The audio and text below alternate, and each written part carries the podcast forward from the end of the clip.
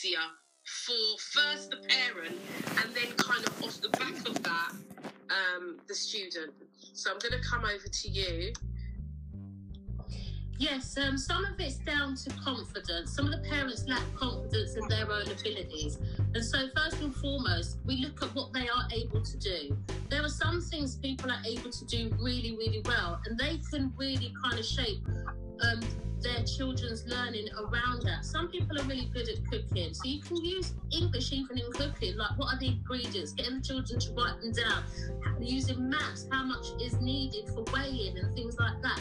You know, just kind of being creative. And I always say, like, you know, learning is fun and it's fun to learn. So looking at things around the house, things in the garden, things that they're doing on their walks, you know, there's a bird. And, you know, we're looking at different key stages, you know, from the younger years to the older years. Because sometimes people struggle with basic things like spelling or pronunciating things right. These are things that we can focus on. You know, I always also look at encouraging reading for both parents and the children and explaining how their perception on what they've read to get understanding, you know, for their different logical levels so that they can increase. If you do the same thing repetitive over and over, you naturally gain confidence. And sometimes as parents, you know, we may feel that we're lagging behind. You know, when my son was young, he used to ask me things that I didn't know the answer to. And I kind of was like used to be like, Are you doing this to test me? Or or, or what? you know, but it's really used to, to, to just changing the dynamics, using what you can see, feel, hear around you, and and starting learning also about yourselves. Explain your learning strategies. Like I was talking to one of my good friends today, and um, she used to use like cue cards and post things around her room. So I was saying to her, have you shared that information with your daughter? Because sometimes as parents, we have our own learning styles, our learning strategies that could help other people. Some people are visual. Some people like to listen to certain types of music, even like with the older years, and we're looking at science, periodic tables, and things like that. You've got songs written all around that. You could learn this song and remember and recall information. So it is looking at a different variety of techniques to make it easier. We've got the online platforms, but there are people, tutors, teachers out there just giving information away on, on tools and techniques. So even David Walliams is now doing English. You know, he has his book, he's putting that out there for parents for audio, but he's actually now doing a YouTube channel um, I think using all the resources at hand and finding the one that works well, that we feel more comfortable with, is the best place to start than pressurizing yourself and thinking, oh, it's all too much. You see, like with the GCSEs, they do bite size. This is how I say about learning. Do it bite size, do small chunks, and get used to that, and then move to the next level and the next level. Sometimes in schools, there is time pressures. We've got time turn time. But where we're at now, we've got quite a lot of time on our hands. So you've got the time to actually make sure and ensure that you actually know something before moving on to the next level. But also keep it light-hearted fun. I, I would advise not to be shouting and screaming at the children and things like that. It, it just causes them to retract. But I would say encourage them. If they're really struggling with something, then use something else. But I think there's lots of things within the home that we can use as learning tools to help children and young people. Thank you for that, Ruth. Thank you for, for broadening out um, how we can help to educate our children in a simple way. And I think some parents, not all, but you know, a good majority of parents would would like some tools or some for instances so they you know just some suggestions so that they can go oh right i can do that or i can do this. Because um, sometimes i know as a parent um, and i can relate to exactly what you said in terms of teaching the children and, and the children getting older and they're asking you know especially maths because it's not my thing um, you know asking me questions and I'd be like, um, hold on a minute uh, and maybe having to go on Google and asking Google for the answer and the workings out just so that I could understand. Because some of the things that you know they learn in school. I don't, and I work in schools. So mm. as long as it's not maths, I'm good. If it's arithmetic, that's not so bad. But when you're going into all of those other uh, stuff, stuff, let me say stuff, then no, I'll leave it out. So I understand how some parents are feeling right now. Some mm. parents are feeling under pressure. We yeah. know that because we know what's going on. Some parents are losing, they've lost their parents, they've lost loved ones, and yet still they still have to maintain this resolve and still crack on, get on, and be teacher, be mum, be everything to their that young person in this situation. So I'm going to come over to Dr. Chesney now in, in from that perspective because we know. I mean, I know. I'm. I, today hasn't been a particularly great day. It's my my my son who passed away. It's his birthday today, and um, there's been a lot of you know, lots of things going around around as you can see people are losing people and lots of things going on. And so today it hasn't been a happy day you know, and normally, you know, I'm able to, I'm very inspirational and I could do, I could do, I could do. But there are days when it's not, it's not okay. And so taking that into consideration of how parents are feeling, and it might be a parent that a, parent who's lost a parent and mm-hmm. can't go to the hospital to, to be with that parent and then you've heard the parents pass away and and and then you you you can't even go to the or the children can't go to that funeral. How can we help a parent in that situation? Or they might have lost their job and because they're home you know kids they want lollies they want this they want that and you know you want to be able to provide and maybe financially you're not in that position. And so that starts to play on how you're feeling your mental health how you, you look at yourself how you think about yourself. What can you suggest to somebody who f- finds themselves in that kind of category? And we've missed i'm just going to say we've missed two commercial breaks I don't know where. I don't know where. Um, um, oh, she's back. But we have missed two commercial breaks. But we're going to keep on going. My apologies for those of you who are listening on the www dot. They won't hear me now because it's an ad break right now. So we're going to carry on. For those who are on Facebook, we're going to carry on with the conversation. I'm going to hand over to to Dr. Chesney and and see what what advice you've got for those who may be experiencing a loss or loss of job or you know family member. And hold on, hold it. There we go.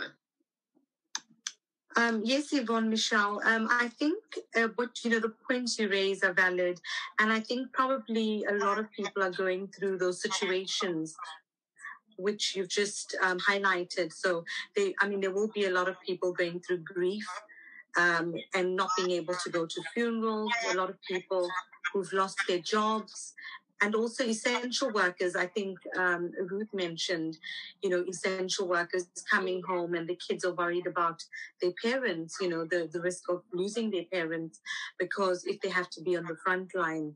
So I think these are real um, issues, real problems, and obviously that's going to impact on people day to day, as well as you've just said, you know, what the type of day you had. And, you know, I do understand it might have been difficult for you.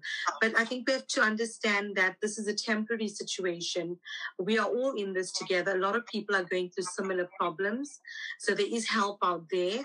And I think we need to try and be more positive now more than ever. And I think having a positive mindset, despite these difficulties, is really difficult. I think, you know, with the grief and, um, you know, having to, you know, just and cope with funerals and a lot of the funerals I've heard, um, and I've known people close to us where they couldn't even attend funerals. So I think that's for me is really, I think this is something, a new situation, never never a time in this world we've had a situation where we've we've had to deal with this and i think um, coping with that can be very difficult. But i think it's about us each drawing on each other's support. So whether it's support from families and friends uh, whether it's support from the local you know ministry or local religious institutions support from um, you know organizations.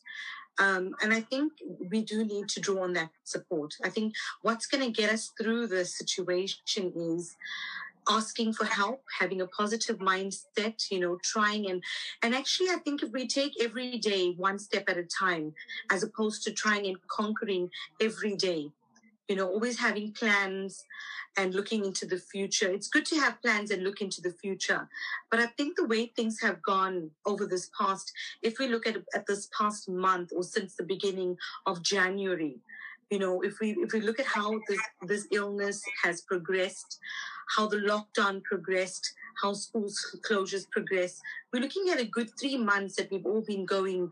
It's been like a yo-yo of emotions for everyone. So the anxiety the panic the fear the frustration the loneliness the isolation.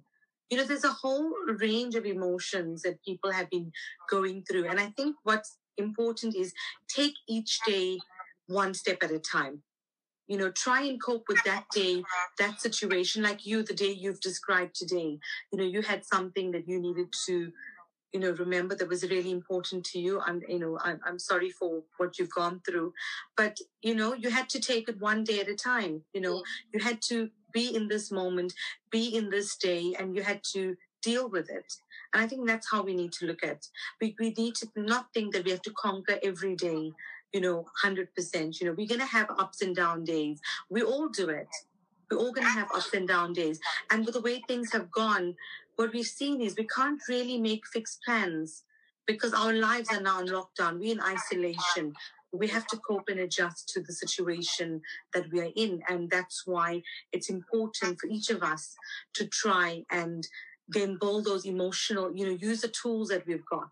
So whether it's the support that we get from people, whether it's practicing mindfulness, meditation, coping with stress in the way that we know how we can cope with stress, eating healthily, taking care of our bodies, self-care is so important, as well as for children as well, you know, eating healthy, making sure they're getting enough sleep, you know, simple things like get, are they getting enough sleep? Are they being detected? Are they on their gadgets for a certain amount of time? Is there going to be control over the time they're on their gadgets? Because as you know, the more and more we're spending at home, we've all been faced with it. I've got three kids at home and they, they want to be on their gadgets, but we have to limit the time. So we have to make sure that they're getting enough sleep, they're exercising, they're eating healthily, and then they're also doing other activities and they've got a structure and routine. So I think, um, yeah, I hope probably I've answered some of your questions and also the other questions about how we actually deal and cope with this change of doing remote learning and distance learning. Mm.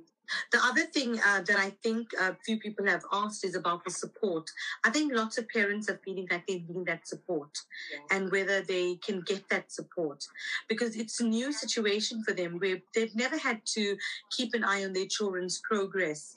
They've never had to, um, you know, monitor them and supervise them at, on a, at a close range, you know, on a day to day basis. And now they're having to do it 24 7. So it's overwhelming for parents.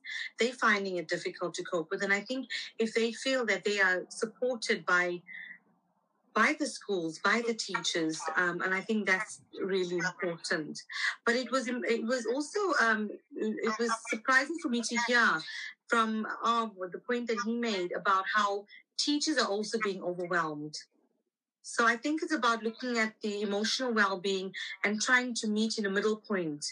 Yeah. So a middle point for children, a middle point for parents, a middle point for the teachers, mm-hmm. because we're all going going through a different range of emotions.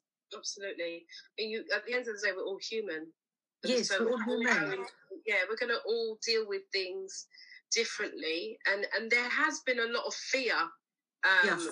placed on the whole nation, the, the, news and the media and all of these things. So, you know, each one of us uh, you know, is responsible for our own mental health. We're, and we're responsible for the mental health of our children. But, you know, I look at teachers, and because I do work in schools and I do know how much pressure teachers are under anyway, when you've got this additional pressure, yeah. you know, it must be really, really difficult. And as much as we've got, yes, we've got the NHS, uh, there are the frontliners, but so are teachers. And even yeah. we know that there are schools that are open for the vulnerable children and so we cannot forget And this is one of the reasons why, you know, I wanted Arv to be on the show today so much because Yeah. I wanted to emphasize how important it is that we all remember that we are human beings first and that Yeah. we are all in this together and we are all trying to navigate all these different emotions. But I, I equally know that the pressure that the te- that teachers are under is immense. And so I'm going to come over to you. Can I just just Yeah. before we finish? Yeah, I think they, it's really important to tackle this about the teachers, and I think that is being missed the emotional well-being of teachers because they are under a lot of pressure. They are overwhelmed. They are having to actually you know formulate the whole remote learning and and deliver it day to day which is a lot a huge pressure on them. For them it must have been easier to have the kids face to face and to be able to communicate and to be able to manage the children's behaviors. But now they're having to do it through a screen. So i think that's really important. Just going back um, Elaine, um, that's watching, she had asked about the support, and I think she said that she was hoping that um, Ruth was going to shed some light on the support that uh, families can get and Yes. parents can get.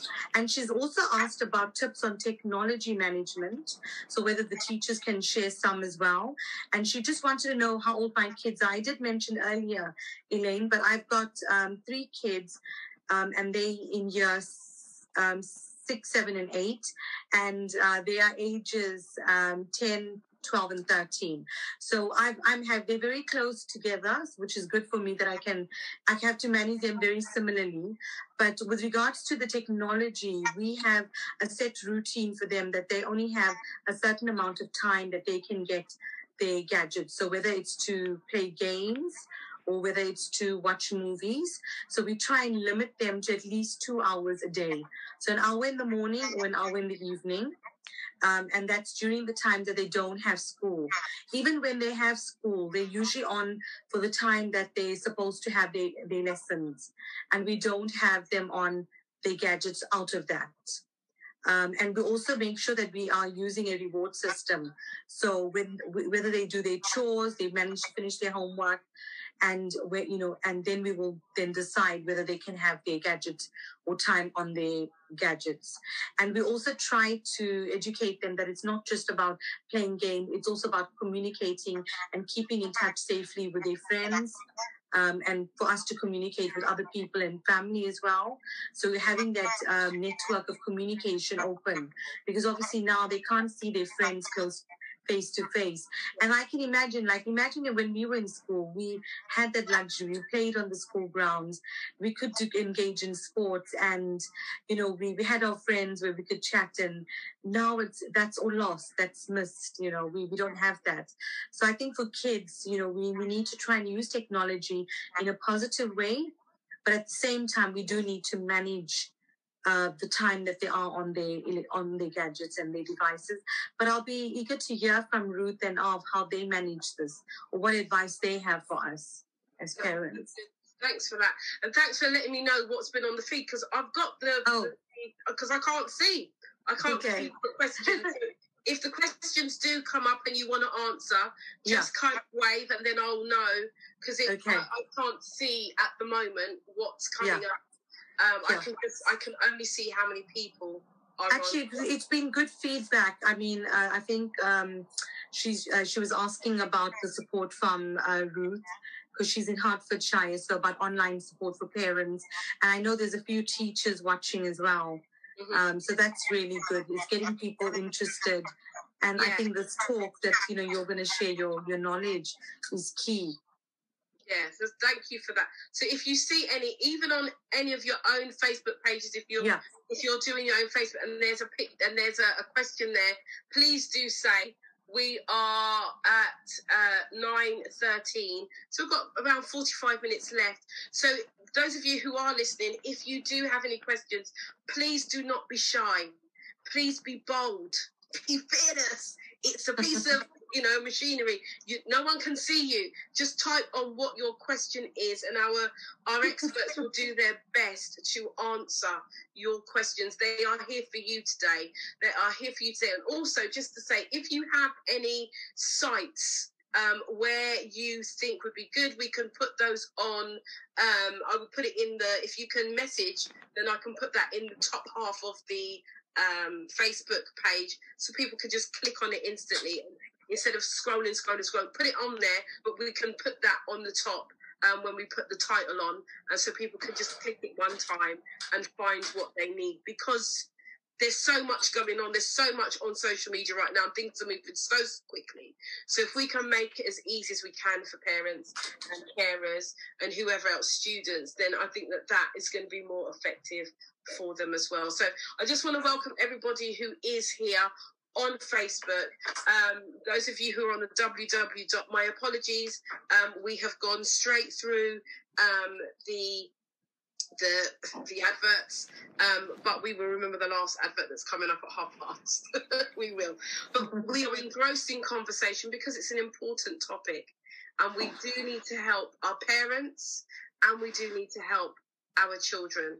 So, um, who who wants to come in uh, and just to, to on the back of what um, Dr. Chesney said, um, Ruth or or of which one of you wants to to yeah Ruth will come in and then um, I'll bring it off, off after.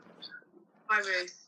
Hi. Yes, just to, I didn't quite get all of Elaine's question because I couldn't, I can't see it. But what one of the things that I'm suggesting is boundaries, creating boundaries, and and this is geared to older children because I know the child that she's referring to is an older child. Now, boundaries is something that is really key it doesn't matter whether they're 13, 14, 15, 16. This is a new day for everybody. Even if it's something that they've never done before, I think it's really important to explain that no one really has any of the answers right now. So, as a family unit, this is something that you have to come up with a plan, a family plan on how you're going to work together to get through this together.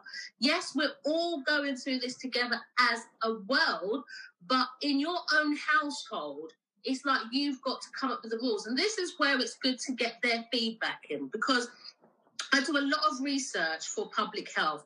One of the questions that we ask the children, and Elaine knows this question quite well, is do you talk to parents about things that are important to you on a weekly basis? We ask this at the beginning and the end of a course. And a lot of the times at the beginning, we will see the answers no. By the end of the course, we will see those answers changing because sometimes we don't really know how our young people are feeling or what they're going through. Yes, I know people like to communicate. They've been communicating on social media platforms like way longer than we have. We we ask them what sites do you go on, and it's really important that we help them to stabilize their emotional feelings because they're seeing things, same things that we are. So boundaries. It's there times that we need to shut off and shut down and get adequate rest and sleep. Like some people are nocturnal, some people like to stay up late. Sometimes that late is staying up like past one, two, three, four in the morning. And then we wonder why the children are tired even when they're going into school. Because they're up all night. Because every time it goes ping, ping, ping, they're looking, they're looking, they're looking. Now this long term does have an impact on their emotional well being. So, as young people, it's so vital that they get enough rest. So, as a family, create a plan. This is something new. It's like you're the president in your own house and you set the rules that is going to work because you've got parents that are, some of them are going to work, some are working from home. So, it's like coming up with what is going to work for all of us while we're here in this situation and really getting the feedback on what it is. Because if it's a case, oh, I don't know, it's not going to work, then you're not being open. So then my thing would be, well, let's look at a different approach in how we can come up with them. So everyone writes a list. So mum writes a list, dad writes a list, child writes a list of all the things, and then we start to negotiate and compromise as to what would work in the house even getting them to do certain things. Some young people don't want to help. They don't want to tidy up their room. They don't even want to participate. But you see, our home is like our society. You know, if we don't want to contribute in our home, then why are we looking to contribute into society? We, we've seen what's going on out there. So let's bring it home in. Let's home it in on from what we do from getting up to, to the time that we're going to bed setting out our meal time, setting out our exercise plan, you know, having the time for the devices and negotiating. At least give it a go for a period of time and revisit it and review because as things change, things our expectations will change. That's one of my advice. Talking, I'm I'm one for talking because we can say a lot of things, but the thing that I want always answered is how do you feel? Mm-hmm. So that means you have to draw that information from inside. That has to tap in to your kinesthetics and, and give me an answer. If you're telling me that I don't know, then you're not thinking about it. But this is where I would encourage parents to kind of tap into how are you feeling so that we can get some understanding because not everyone thinks the same way. And we know that how we think, we feel is the behavior that we are dealing with. If you're having children or young people who, who are ignoring all the rules and just stepping out the front door and giving no care to the members in the back household, especially as this pandemic's going on, then we really have to readdress their level of understanding, their empathy, the care that they have for themselves. Sometimes some people are feeling so bad in themselves, they don't give a toss about anybody else. So these are the ways that I'm kind of advising that we check in. And as parents, check in with yourself. But ask yourself the question, how am I feeling today? And pay attention in the way that you're responding, in the tone and how you're saying it. Because if it's, oh, I'm not feeling too good today, then you know you're not feeling too good today because your response is coming with a tone and a feeling that's making you act in a certain way. So I want us to not only think about our external language, patterns and how we talk it, it's the internal ones as well because that will give a lot of clues as to what's going on within the household. I think it is an opportunity. For some reason, I've been saying this is a blessing in disguise. And the thing is, it's weird because I've heard of people that are close to me, people have lost, people have been, you know, it's it's not a great situation. But for some of us, right, and this is for my message to the underdogs, to the young people out there who have felt like they've wasted five years. No, nothing's not a waste because you've got an opportunity to turn that around. And if you've got from now till September, there is nothing stopping you from getting the grades that you want to have the future that you want in your life. I just think well, sometimes we've got to reframe things as best as we can to cope on a day to day basis. So I hope that some of the information that I shared here has helped Elaine because I know it's a struggle, especially if you've got children or young people who are got EHCP plans, no EHC plans, and have behavioural issues and really struggling on a day to day basis. You know, we don't want to see families break down. But we want to come up with solutions. And if you can't talk to someone, I've got some things I'm going to pop in the link because you've got Samaritans like the Samaritans are dealing with a lot of calls for loneliness. We've got Kooth, but Kooth is only for certain areas such as Milton Keynes, Bedford, Central Bedfordshire, um, Luton. There's certain areas that they're covering, and that's a counselling session. That's for young people. So I will put some things out in the feed so that young people and parents can access because if you can't talk with the members in your home because of friction or frustration, then I would say step out of that and contact somebody else out of that so you can get the help, the support that you need. Brilliant. Thank you for that, Ruth. That was very informative. Hello, Mar. Hi. Hi. Uh, I'm just going to leave the floor open for you to just jump in on the back of what Ruth has said and, and add what you whatever you feel that you need to add? I'm going to go back to what I said earlier, which is um, as much as the the situation now we're navigating through, we don't really have a map for this. Uh, the one thing that we can do, that again, just uh, I mean, if it was classroom practice, we'd be looking at what uh, behaviour management and classroom management um, um, uh, strategies we're putting in place one of the key things that I said earlier was is that a structure to your students or to your, to your child's day really helps. Now, what I mean by that is, is that, uh, for example, uh, an, an example, and again, schools have done this in different ways. We've actually given uh, a guidance map of what a child should be doing each day, how much time they should be spending on a particular um, subject of a particular activity a day. Um, as staff, we have got that information and we provide that as a minimum amount of work that we provide our students a day. Um, so, from from the point of view and what you were saying, Yvonne, earlier on, in terms of um, parents are all shapes and colours, you know, uh, in terms of education.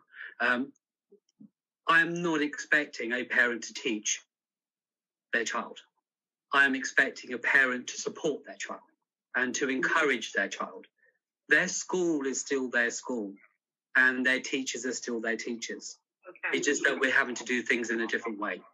Mhm. So, so the first line of support should always be with the school in terms of the school should be providing some direction. They should be providing the resources and the methodology on how they're going to move their child forward. And in the first instance, the support should come from them. Brilliant. The parent should be encouraging. So the, the parent should be asking the questions like, what are you doing today? Which subjects are you doing today? What topics are you doing in those subjects? The parent hasn't got to understand it. Okay. The parent hasn't got to be able to do it. The parent's got to be able to ask the question and be present. So, from that point of view, I would say that 99% of children will tell their parents what they're doing and, and be very clear when they don't know what they're doing. Now, if a parent, after checking, the student has no record of what they should be doing, in that instance, it'd be quite right to pose that question to the school and saying, My child is at home. What, what's being provided from? We still have a duty of care as teachers and as a school to provide that work. It's just like if we had a child on absence for a prolonged period of time, we still have a duty of care to provide work that the student should be doing away from school. So this is obviously an extreme example of that um, in terms of what, we should, what, uh, what we should be doing. Now, if there isn't a structure in place, then put a structure in place. And again, you haven't, you, you know, you'll have a planner or something like that that a child will have at school. They'll know what subjects they, they, that they're covering. And you can sort of like say, okay, realistically, I'm going to do half an hour of that today, an hour of that today. That subject there is a core subject. You might want to do, do it for a longer period of time or whatever. But again, what Ruth said earlier, bite-sized chunks, small but frequent throughout the week. Um, So- in terms of in terms of practical support, um, so what we're I'm quite lucky in the trust that I work in. There's over 25 specialist leaders in education that cover all the range of subjects. And what we're doing, two things at the moment, two key things we're doing at the moment, and this isn't just for our schools, is one is that we're actually building a, a website at the moment which we're going to put all our collective resources on there for students and for parents. In terms of like the go-to sheets, how do I do this? Where should I go if I want to do X or Y? Uh, which websites do you recommend for certain subjects? What activities? How should the resources that we find useful as teachers, we're going to make them available to our parents and to our students. And when I say our parents and our students, I mean everybody out there, not just the ones that go to our schools. The other thing that we're doing is just to stay in touch with um, uh, the community. Is that on Inspire FM, uh, we're uh, we're delivering a half an hour slot, uh, sorry, an hour slot a day at twelve o'clock.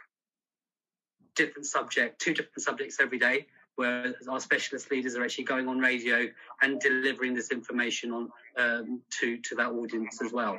So they're two key things that we're doing at the moment, and we're building our bank of resources to share with all the parents. And again, that will be free and available to everybody out there. Because I think this is a time where it, there are no political boundaries, there are no school boundaries. A child out there that needs support is a child out there that needs support. Um, so they're, they're the key things that we're doing at, schools. Now, in terms of um, the mental welfare of a child, so I've had obviously I have what I've been doing as a teacher, and I think a lot of my colleagues have been doing is I send my message. I send a message, and I've, I'm on Google Classroom. So I've got all my classes online at the moment, so we can message and I can set work to them. I can send them things. They can send things back to me in a safe environment. And um, so I say good morning to them every day. I ask them how they are. I tell them what what they should be looking at that day, and to message me if, to say hi, so I know they're okay. Um, and then at the end of the day, I, I'll say to them, "How's their day been?" But I'll do the same thing that I do if I was in school. Now, I didn't think I was having much of an impact until a day that I didn't do the message until late. Right. And I say, "You're not saying goodbye to us, then, sir?" And it was like they pick up all these, even though they don't necessarily say them out loud. So having a routine a new routine for me is every morning I say hi to my students, and every after every afternoon I say bye to my students, and in between I'm answering their emails and their messages. Okay. Uh, we so- are just sorry to cut you off. We are going to a break. Um, it's coming up. We're at 29 minutes past nine. Um, about what happens when a, a child is um, has a provision, an EHC uh, plan, and their provision has closed its doors and hasn't offered any uh, alternative to that. Now, obviously, we're navigating this this whole situation for the first time like anybody else. So, I'll, no- under normal circumstances, you would never have had this discussion. That that provision would close with no further discussion or or options. So, if it's a, a local authority based uh, controlled provision, then I would actually contact the local authority. If it's within a uh, um, an academy style um, uh, branch in terms of if it's part of a trust or anything like that, then I would contact them directly because they should be providing um, some provision for these students. So depending on what who that is, obviously I don't know who that is. Um, they need to direct their conversation, uh, their, their questions to those people in the in the right areas. But they are quite within their right to ask that question, and they're quite within their right to act to expect an answer that will give them support for their child. Right. Thank you. Sorry. Thank you, Francis. Ruth, do you, I'm going to go back to you. Go on. No, I was saying thank you to R for answering that question because I know that that is definitely going to mm. help some of the parents that are watching because that, that is something that's happened that I've been discussing with them. Okay, good. Good. Cool. So, so what what would be the alternative measure then if if it's closed? What what would they do? Where would they go? Well, currently, my understanding is that they're at home. So, what I did is I sent over some of the well-being stuff so that the parents could work with them to address that first, because there are some behavioural issues there. Um, looking at self-esteem, those types of things. But also, we did discuss same like oh, because I know that young people are supposed to have a provision of education, and it felt in my mind that this was not happening. But with Ark's response, I can then say to the parents, or they can hear for themselves to go direct because we don't know how long this is going to happen. And I think it's unfair to leave a young person who is vulnerable like that without adequate educational resources. Uh, and, the, and the needs are quite specialist, which is why um, Yeah. the, the schools in general uh, have a.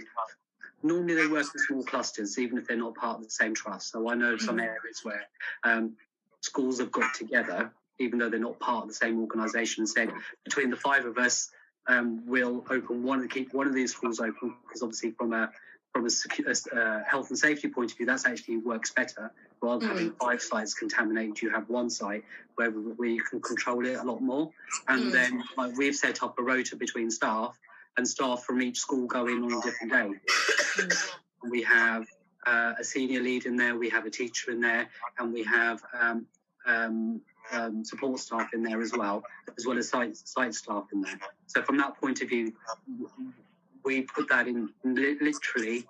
Um, we'd had our own school open on the Monday, and by Mhm. Wednesday we'd had a structure put in place for the whole trust. Brilliant. So, um, so from the point of view, I can speak from what we're doing, and I can speak anecdotally what I've heard from colleagues across the country. Um, it is an inconsistent picture. I, I do get you, Ruth, on that one.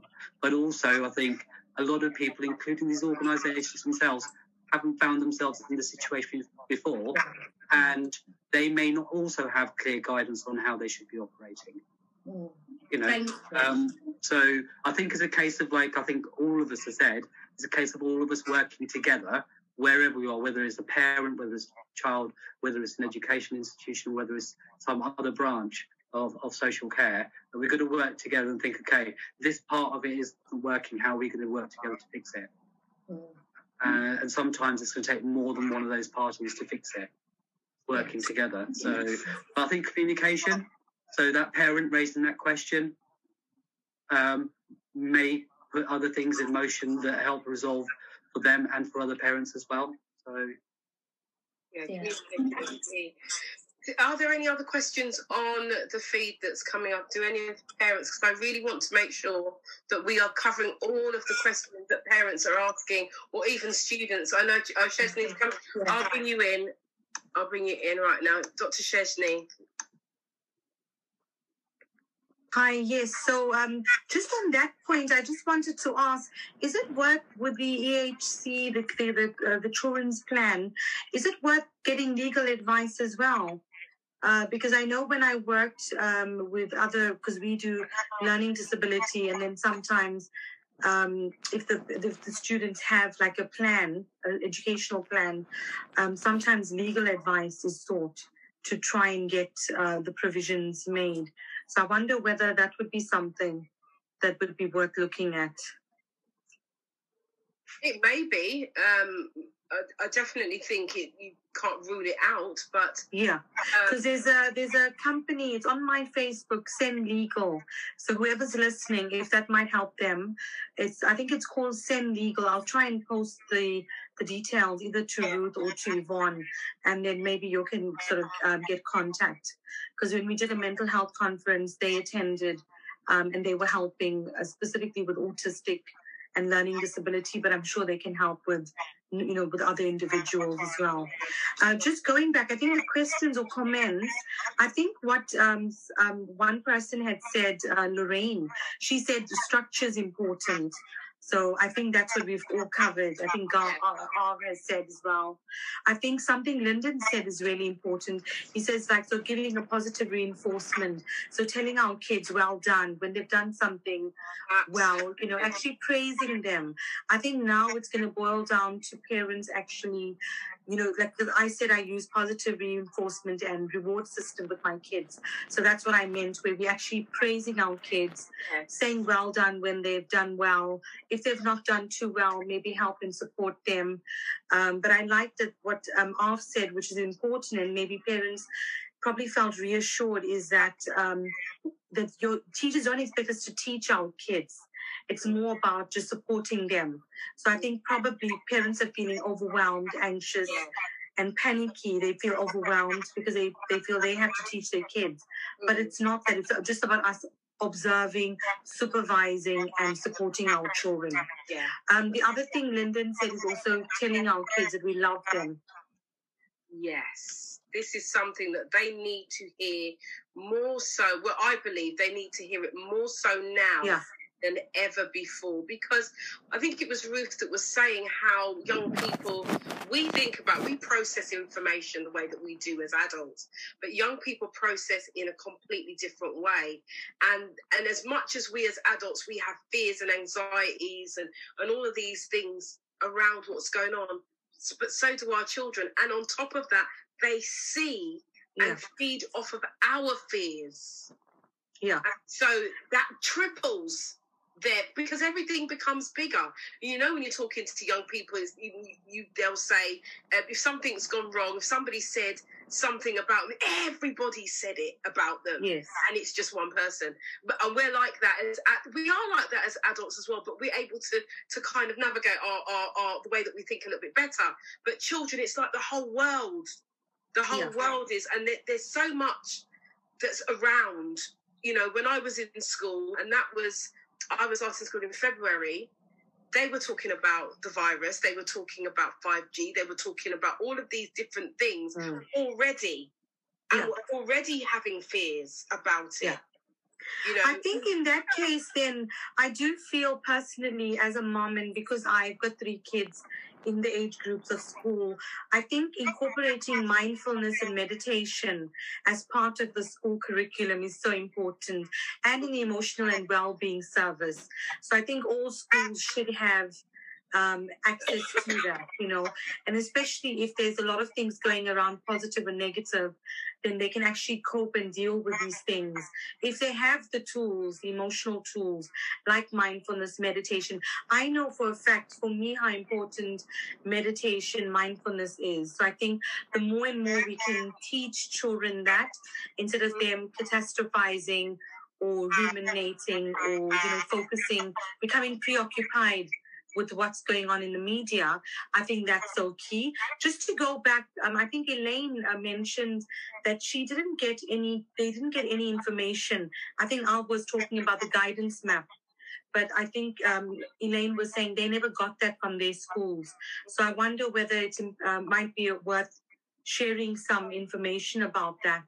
Um, regarding... Yeah, if if you feel that that's something that would be a benefit because this show is it is about what benefits the parents. It's giving as much information and as much inf- and as much advice as we possibly can while we have these last maybe 60 minutes left of the show. So yeah if if you can condense it and share it or maybe put some bits up because what we can do is if you email stuff over i can put it on yeah. to the page direct and put it in a um, like an, in a folder so they can just click on it like a PDF and they just click on it and it will appear and they can download it themselves. I mean, like us, I am not a, a technical person at all, but over the last few days and weeks, I can say that I have learned a lot in mm. terms of technology and how yes. how to do things. So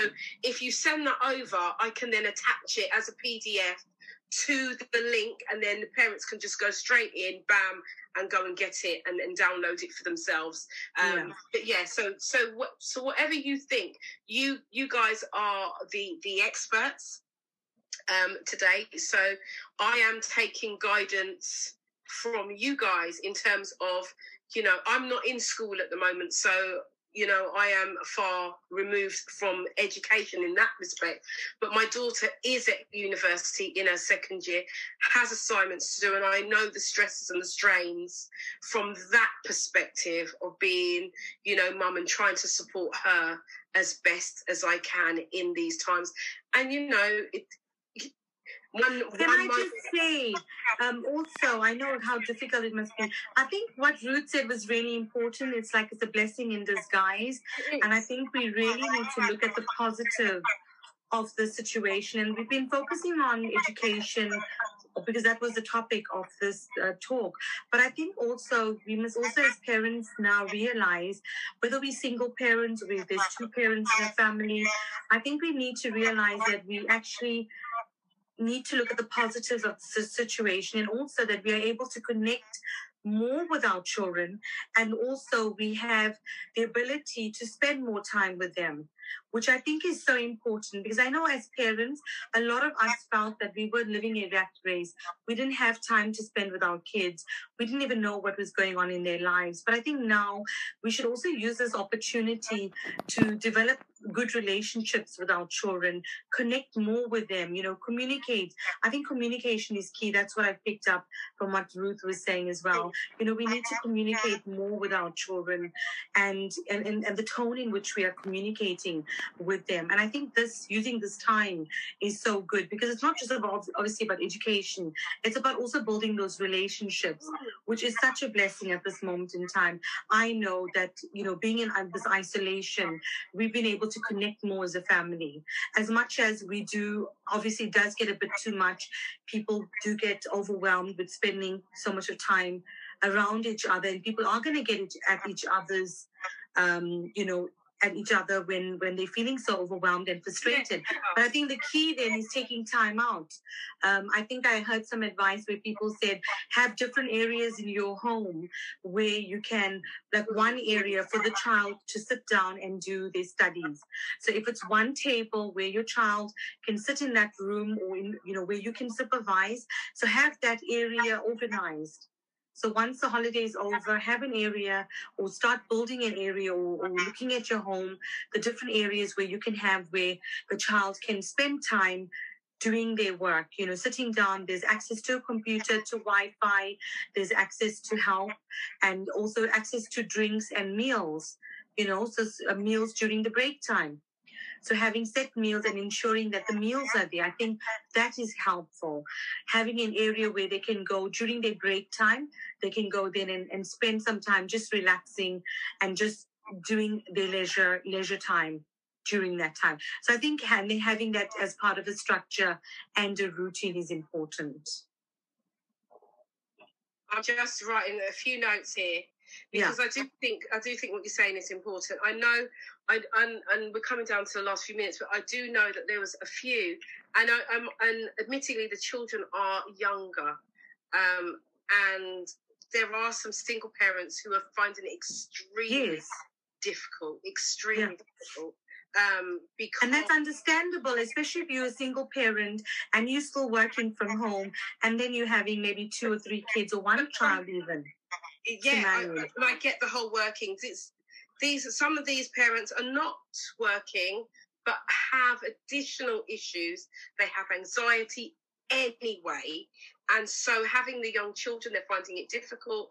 And sometimes it's a matter of um, and I, I know that it kind of goes against the grain, but I know that some people have, and I'm just going to say this: some people have had to enlist friends to to spend a period of time with the children, yeah. so the parent can have that mental break because so have that bit of respite so i think we can still yeah. organize that so even while we're in isolation you can still yeah. organize that so whether it's online you know whether the child sits down there's someone online just talking to the child while the parent actually has some time out. So the parent can have time to exercise, maybe practicing meditation, mindfulness, or just have some wind down time. I think it's about having a balance now. And it's about being creative as well with our time and with how we're connecting with our children. And right. really looking at the positives of the situation. Yeah, yeah. You know, um, like bonding with your child, watching movies together, having supper together, or doing online, you know, quizzes with other families, you know, just being creative on how to keep that connection and that social network. So it's not just school, school, school, it's balance. Because, you know, we have to have a balance of social and education as well. Okay, so we're coming up to the last 10 minutes of the show. So um, the number one thing here, are the, these are the things that I've written down based on what you said, um, is to to organise and have structure, right? As a parent. Uh, number two is create boundaries for your children. So there's structure, but there's also boundaries within that structure. Um, number three, I've got here have downtime. Maybe have different areas of the house where you and your children can go um, and have that time for themselves and you know they can play their games in this place but where yeah. they are doing their education that is a structured place yeah. where they do it in the same place maybe the same time for the same amount of hours per day and it doesn't have to be like the six hours that they're at school it, it can be two hours. It can whatever whatever um, one of the one of the good ones that one of the things that highlighted to me was that teach the number four i think that is what four um, is that i'm saying four and i've got three fingers up. Number four is saying that um, parents do not feel that you have to teach your children. You are there to support mm. and to help guide them. If you have any issues, then you can go to the local your local school or your child's school for more or additional support. That's what I've I've got from you guys for number four. Um, number five, I've got here in all things, be positive and be creative. So I think that that goes back to what Ruth said in the beginning in terms of education. It doesn't necessarily have to be textbook, but it has to be look at life, look at what you can learn, look at what you can glean. If you're in the kitchen and you're baking a cake, you can bring maths into that. You know, um, you can go outside and you can, you know, run up and down and have some physical education, you know, things like that Um, and so those are the five tips that I've got. I'm, I'm trying to keep the tips down to a, a number that people will remember. And so, Can I just say, just ensuring that children get sleep and managing their, their, their time on their gadgets, I think that's um, extremely important. right, number six, get sleep. We need one more. We never end on a six, we end on a seven. I need a seventh tip. So something, get enough sleep. What Uh, about the, uh, the a reward, a reward chart, a reward system, reward system. and praise, reward system and praise? I don't know if the if or Ruth have anything. Sorry, I think they might have muted, Yvonne, Any, anyone else? they Anyone might else? unmuted. Are, oh, are they? Oh yeah. Yeah. No, but they can unmute themselves, you know. You you guys yourself, you didn't realize that the whole time. In education, it just goes to show you're just so well behaved. My thing is emotional well-being. Do your Yeah. check-ins with your children? Have those conversations. Check how they're feeling in inside, and and if they are kind of not too good, reach out for support. That's Yeah. that's my tip. that I'm gonna add. That's key. Yeah, that's key. Very I- important. okay. So we've got nine and ten. We're not going any more than ten. We don't do more than ten tips. Gone off. Plan for the future. Uh, that's got to be number ten. We need a It's number got nine. to be. It's got to be. We've got. We. This situation will end. Yeah. Whether Yeah, it's in two months, three months, six months, Yeah. whenever it is, we are going to return to some kind of new normal when we come out Yeah. of it. Mm. What Yeah. we've got to think of is, is that where do we want to be at that point? Yeah. Right.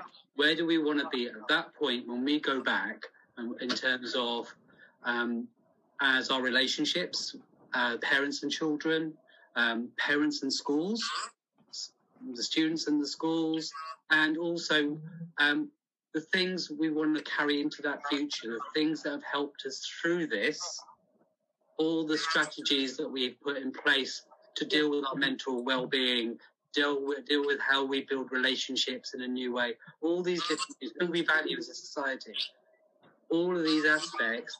Which are the important things that we carry that we want to carry forward? And let's not forget too quickly when we get back to that new normal of the things that helped us through this.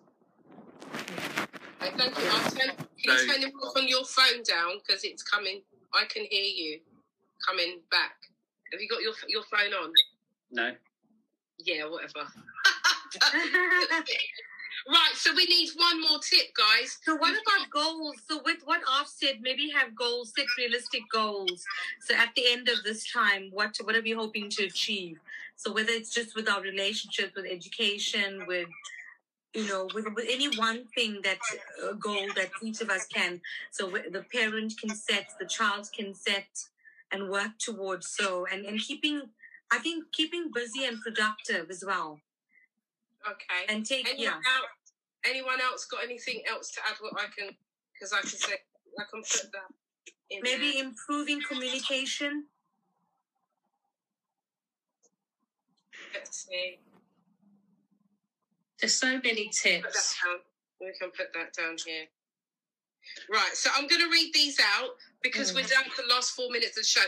They are in no particular order. All right. So the first one is to organize and be organized and create structure for yourself and your children. Number two is to create boundaries so that you both know every party in the house knows exactly what is going on, where why you're doing it, and and how you're moving forward. Number three is to create downtime. In that downtime, your child will have a different area to to play and to do what they want to do. That's their area. But when they are doing their work it goes back to number one. They're in an organized place um, a time a day and everything is organized. So everybody knows. It's not a surprise It's not a surprise.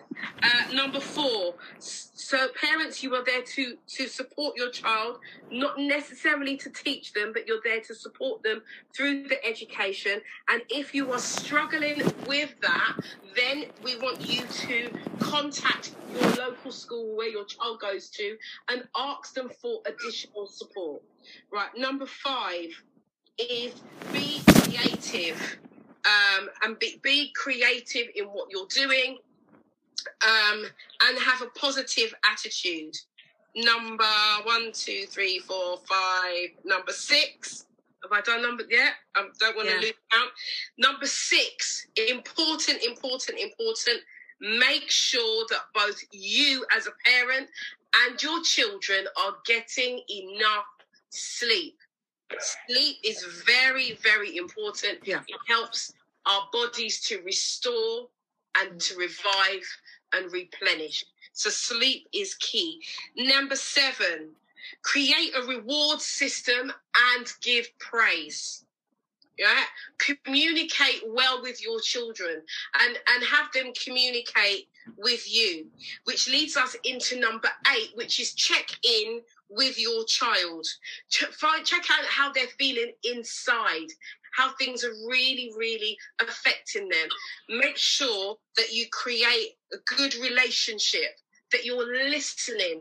I'm going to add that myself because a lot of the time, parents, we just do a lot of talking. But sometimes, a lot of the time, we need to listen. Listening is a skill on its own.